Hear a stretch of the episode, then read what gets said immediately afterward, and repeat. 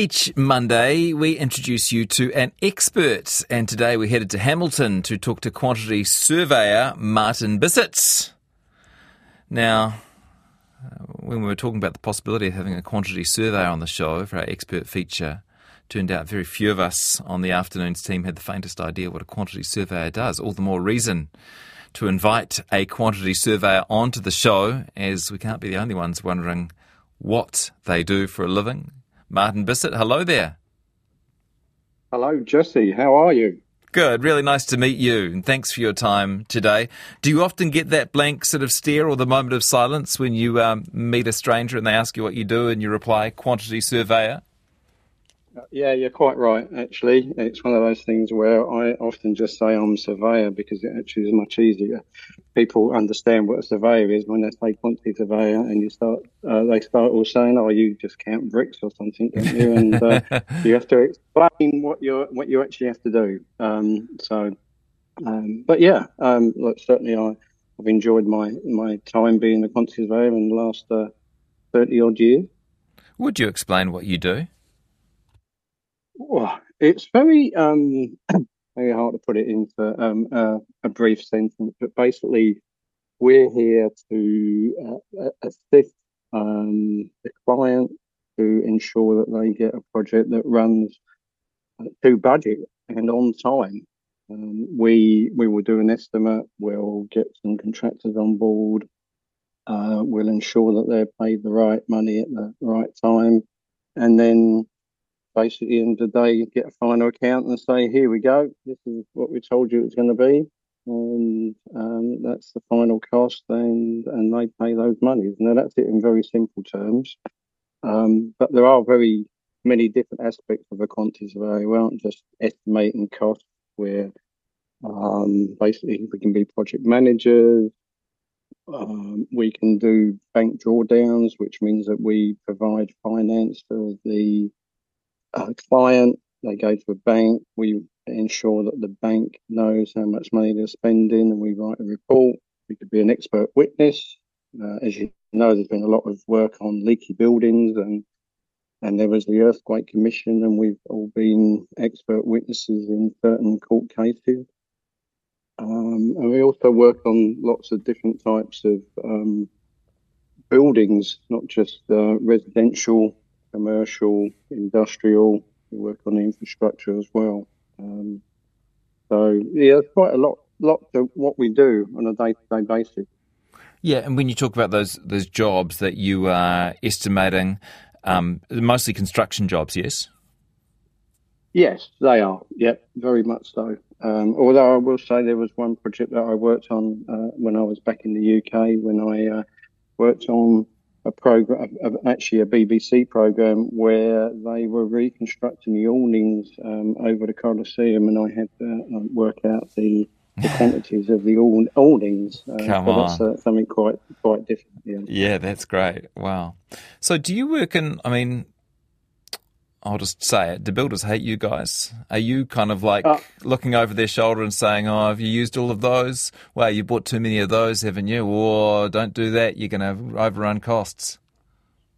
Uh, look, yeah, and look, the one thing you've got to remember is actually that um, builders or contractors will have their own quantity surveyors as well. So we're not we're not just uh, sort of basically um, sort of working for clients um, that are in a professional practice. Um, we call those the clients QS, and then we have the contractors QSs who are working for the contractors and builders and the subcontractors or even suppliers.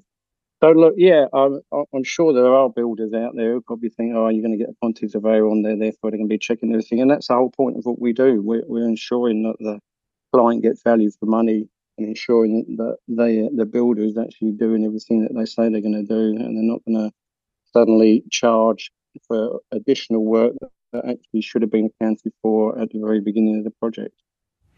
If you've got a question for our quantity surveyor, you can text me on 2101. Here's a random one from a listener who asks is the industry doing anything to encourage more women into the field? Currently, it's very heavily male dominated. Have you noticed much change among other quantity surveyors and, and whether there's much of an initiative in that area, Martin? Oh, definitely. Yeah. I mean, look, as a uh, look, I, I was, I'm actually the past president of the New Zealand Institute of Quantity Surveyors, and our current demographics is that we've got 30% female. Um, and certainly the studying for QSing, I think we're even higher than that. I think we're actually probably tracking uh, around about 60% of them are female. So look, we certainly are heading in that direction. There is actually uh, a thing called NAWIC, the National Association of Women in Construction, which is particularly uh, there to assist their uh, females to, to get into construction. So yeah, certainly it's something that we are seeing a, a larger amount of them being interested in being quantity surveyors. How much do you train and, and what is involved? Mm, okay, yeah, it's a good question. So look, basically, um, look in New Zealand. First off, I'll just mention that quantity surveyor actually isn't a uh, effective title. So something like an architect, you have to uh, be registered. But in New Zealand, being a quantity surveyor, anybody can say they can be a quantity surveyor. But um, the New Zealand Institute of Quantity Surveyors sort of accredits a number of courses in New Zealand, and these are um, either a diploma in quantity surveying, which you, you, can get from many of the Pūkenga uh, places around the country. You can do a degree, which is generally about three years, and you could also do a postgraduate diploma, which is where you can, uh, if you say you were an architect and you wanted to change to being a quantity surveyor, you can do this diploma and learn about quantity surveying. So generally, you're sort of looking at about two to three years of study. And then once you uh, get out of there, uh, the New Zealand Institute of Quantity Surveyors has a sort of career development pathway to becoming a recognised member, and that takes about two to three years after you qualify from your uh, doing your degree or diploma. And you... look, just a, as a, an aside on that, our members um, all have to complete CPD.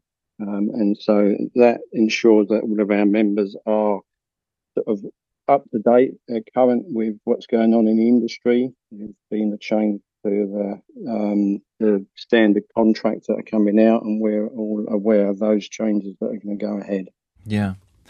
Okay, so let's say I'm doing a renovation. Um, we'll say it's in Auckland, so the renovation is going to cost about five hundred thousand dollars. Um, how many people would engage a quantity quantity surveyor for that? And and if they and, and if they did, what would it cost them? And and I mean, I expect the answer will be yes, given that you are one. But you know, does it pay off? Well, yeah. Look, um, you're right. I mean, look, doing a an extension or doing half a million dollars worth of work, sometimes clients don't feel that that's really worthwhile getting a quantity surveyor involved. So often I find that the architects will give me some plans and I'll work out what that's going to cost them. And then the architect will sort of run the project from there. What we bring into that is the fact that we've actually worked on the estimate. We know what we've put into there. We also um, know the the builders that are around and can recommend which ones to use. Um, we also, um, you know, know about the um, time frames that it might actually be to get that project going. So, look, certainly on half a million dollar projects, uh, I wouldn't say that we were always engaged, but I certainly have been involved in some of those. Uh, the cost well, look, I suppose it's like anything really. You pay for what you get, um, and a, a, lot of projects on something like that, the cost of a quantity surveyor could be quite a, uh, quite a bit. You might be paying something between maybe about 130 and maybe 180 or 200 dollars an hour sometimes for some of our services. But I see it as like if you were a lawyer, you'd be charging a bit more than that, but we're providing a service which ensures that you're going to get value for money from your builder. You're not going to overpay them, and if there are variations, we are going to be able to uh, certify that they are true and valid. Uh, how do you deal with the fact that we've had pretty rapid building inflation over the last few years? Do you build that into your estimates, or do you say a couple of months in, hey, look, I did the best I could, but suddenly we've got no jib? Yeah, that's true. I mean, look, I, I think we've we've got to the situation now where things are much more stable. The uh, the last couple of years have certainly been pretty um, tough on the inflation front the uh, you know look we, we were looking at certain costs rising sort of 10 15 you know 50 percent for certain items. I mean a jib was one of those items where it wasn't just the, the fact that um, you couldn't get any it, it was installed it was stopping projects from moving forward. So therefore there were on costs from that as well. Um, look we have stabilized. Uh, look certainly i think products are definitely uh, leveling out. Um, so the cost of buildings is probably not going up to sort of 10% um, per annum or more. Now we're probably looking still around about the 5% mark. Um, but it's it's one of those things where yes, we do take that into account. So look, if you're doing a project in six months' time, we'll have a look at the inflation is likely to be in those six months, and also take into account that actually, if you're working on something that's in six months' time, it might actually last for another six or a year or two years, and we need to take inflation at the end of the project as well, because that's where some of those costs are likely to be. We got an architect, writes one listener, to design a dream house. And all the way through the project, he told us we were looking at approximately $4,000 a square metre. We then got a quantity surveyor in, and he con- uh, costed the project at $7,000 a square metre, which was confirmed by eight different builders. Why is there such a disconnect between architects and their understanding of what things cost? Oh dear. Um, look, um, look. So, certainly, architects do know how, how much things cost, um, uh, and I think they do a great job. But um, certainly, quantity surveyor is the only one that really is qualified enough to know the, the full extent of everything that's on those drawings, and also what isn't on those drawings. Because the main thing is is that if you look at a set of plans that come out, there may be things that are missing from there, such as um, the uh, the mechanical and electrical services might be fully detailed. There might be some some doors missing, but also when you're looking at a project, you need to look at other parameters, which are such as things where the existing services, what the existing ground conditions. You know, do we need to um, level the site? To you know, where are we building? Could it be in the suburbs? Uh, could we be rural, and therefore there's additional costs there as well? So, um, look, the architects I think do a great job, but but certainly uh, surveyors have been doing estimates for for many many years, and they're qualified to do that in a in a set way. And so, yeah, I'd say that if you if you really want to ensure you get the right cost for a project, then you should come to a surveyor. Okay, Sandra's listening. She says we used a quantity surveyor for our house build. It was an excellent tool and there were no surprises. Um, someone else wants to know about large infrastructure bids and whether there is an established margin of error, like a plus or minus X percent. That's Trent, and I suspect what Trent is getting at is that there is uh, a bit of a history of infrastructure projects blowing out. Yeah, look, I, look, I have to say I'm not an expert on infrastructure, um, and but I can certainly know that everybody knows, you know, Transmission Gully that was certainly uh, overrun by millions of dollars, and at the end of the day, uh, uh some of that was down to the, the COVID uh, area area where we were certainly um, going through there. We had delays, but but some of it was uh, the fact that these contracts are sort of like measuring value. So you can say, look, this is what the quantities are when you start, but at the end of the project, they are remeasured. And uh, those might be that there are additional quantities that, that are going to be going into there. Uh, certainly, I would like, if that you know person would like to find out a bit more, we would. I'd certainly be happy to pass it on to somebody who could answer that in a little bit better way. Thank you. What is the waste percentage, asks one person, for example, plasterboard or timber in a construction project? And um, I guess if someone's listening and not quite sure what, what that person means, I guess, you know, if you have to buy X square metres of plasterboard, or if you need to build using X square metres of plasterboard, how much do you need to order? Yeah, that's true.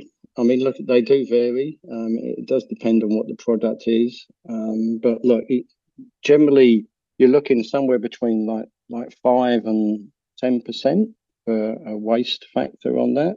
I mean, you've got to remember, look, if you've got a piece of chipboard and you have to put it around a, a door, you're going to cut out a bit of uh, plasterboard there, and that plasterboard may not be able to use somewhere else. Um, um, so th- that's where you get your wastage. So yeah, somewhere between five and ten percent. But other products, it may be higher depending on obviously how many openings you have in the room or something like that as well. Cam says, I don't want to be negative, but if you're working in construction and have half a brain, you know what materials you're going to need. You won't need a quantity surveyor. If you can't figure it out yourself, you shouldn't be in construction. That's Cam's view. right, okay. Uh, yeah, I like that. Um, it's quite good. I mean, look, uh, you, you, you, you, certainly would think that um, you would you would get it right, but I mean, you've got to remember that what we're trying to do is is that there are also changes um, that go on uh, and basically, sometimes those changes, uh, those variations that happen, mean that you have to change your quantities. Now, when you when you order quantities of, of anything, as say, you're adding the wastage. But in some cases, it depends what was on the plans to begin with, um, and so you end up with the fact that something that was specified may end up of changed specification that wasn't noticed to the builder, and that builder has ordered the original ones. So for a client, I would suggest that um, they aren't really skilled enough to be able to say, yes, I can order enough chipboard to go around there as well. Um, they need to take into account that wastage factor. Any advice for new quantity surveyors getting into the industry, asks one person. Anything you'd have done differently? Oh, okay. Yeah. Well, look, I, I was fortunate. I I trained in the UK and I got my degree and I worked for a really uh, large company. So I got some expert um, training there, working with some great mentors. So I would suggest that if you, whatever company you go into, see uh, who's who's above you, what their training regime is, do they have mentors there? If they don't have anybody else that is a quantity surveyor there, seek advice. Uh, be a member of the NZIQS. They can help you with mentors. They've got a career program um, that takes you forward, uh, tells you how to do things. So, um, is there anything that I probably wouldn't have done any differently? Actually, no. I, I've been fortunate in that I've done a lot of different projects um, I, have been fortunate in working in many different sectors of the organisation, so I, I, don't really think I've got any regrets at all. Are quantity surveyors accountable, Martin? If you tell me something's going to cost a million dollars and then it costs two million, can I come knock on your door and say, "Oi, pay up"? yeah, look, um, look. The NZIQS does have a, a code of conduct, and obviously, if you think somebody's broken that code of conduct, then you can, can obviously uh, come to NZIQS and, and, and maybe make a complaint about them. I'll actually put that um, also the chief executive uh, has recently had phone calls about quantity that have not um, done a very good job. And then we found out that they're actually not members of the uh, New Zealand Institute of. So there's nothing we can do about it. So um, if, if you want to ensure you're getting somebody who's fully qualified, I'd suggest you, you find a member from the New Zealand Institute of Quantity Surveyors. What's the biggest project you've ever worked on? Oh, um, well, actually, um, I was involved in uh, the Comet Bank building, which was uh, the was the tallest building in Frankfurt um, for many, many years. Uh, well, it's the tallest building in Europe, actually. Gosh. Um, it was 60, I forget now, 65 stories high, had a big antenna, and uh, uh, that was millions and millions of, of, of, euros.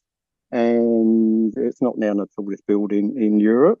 but um, yeah, I've worked I've worked on that. Um, so that that's probably the the most um, uh, expensive one. One Yeah. of the sort of most weirdest ones I've worked on actually was uh, uh, um, at the Tower of London. They were going to um, decide to put the moat back into the around the Tower of London, and I had to work out the cost for uh, reinstalling a moat in uh, the Tower of London. Come on, It didn't go.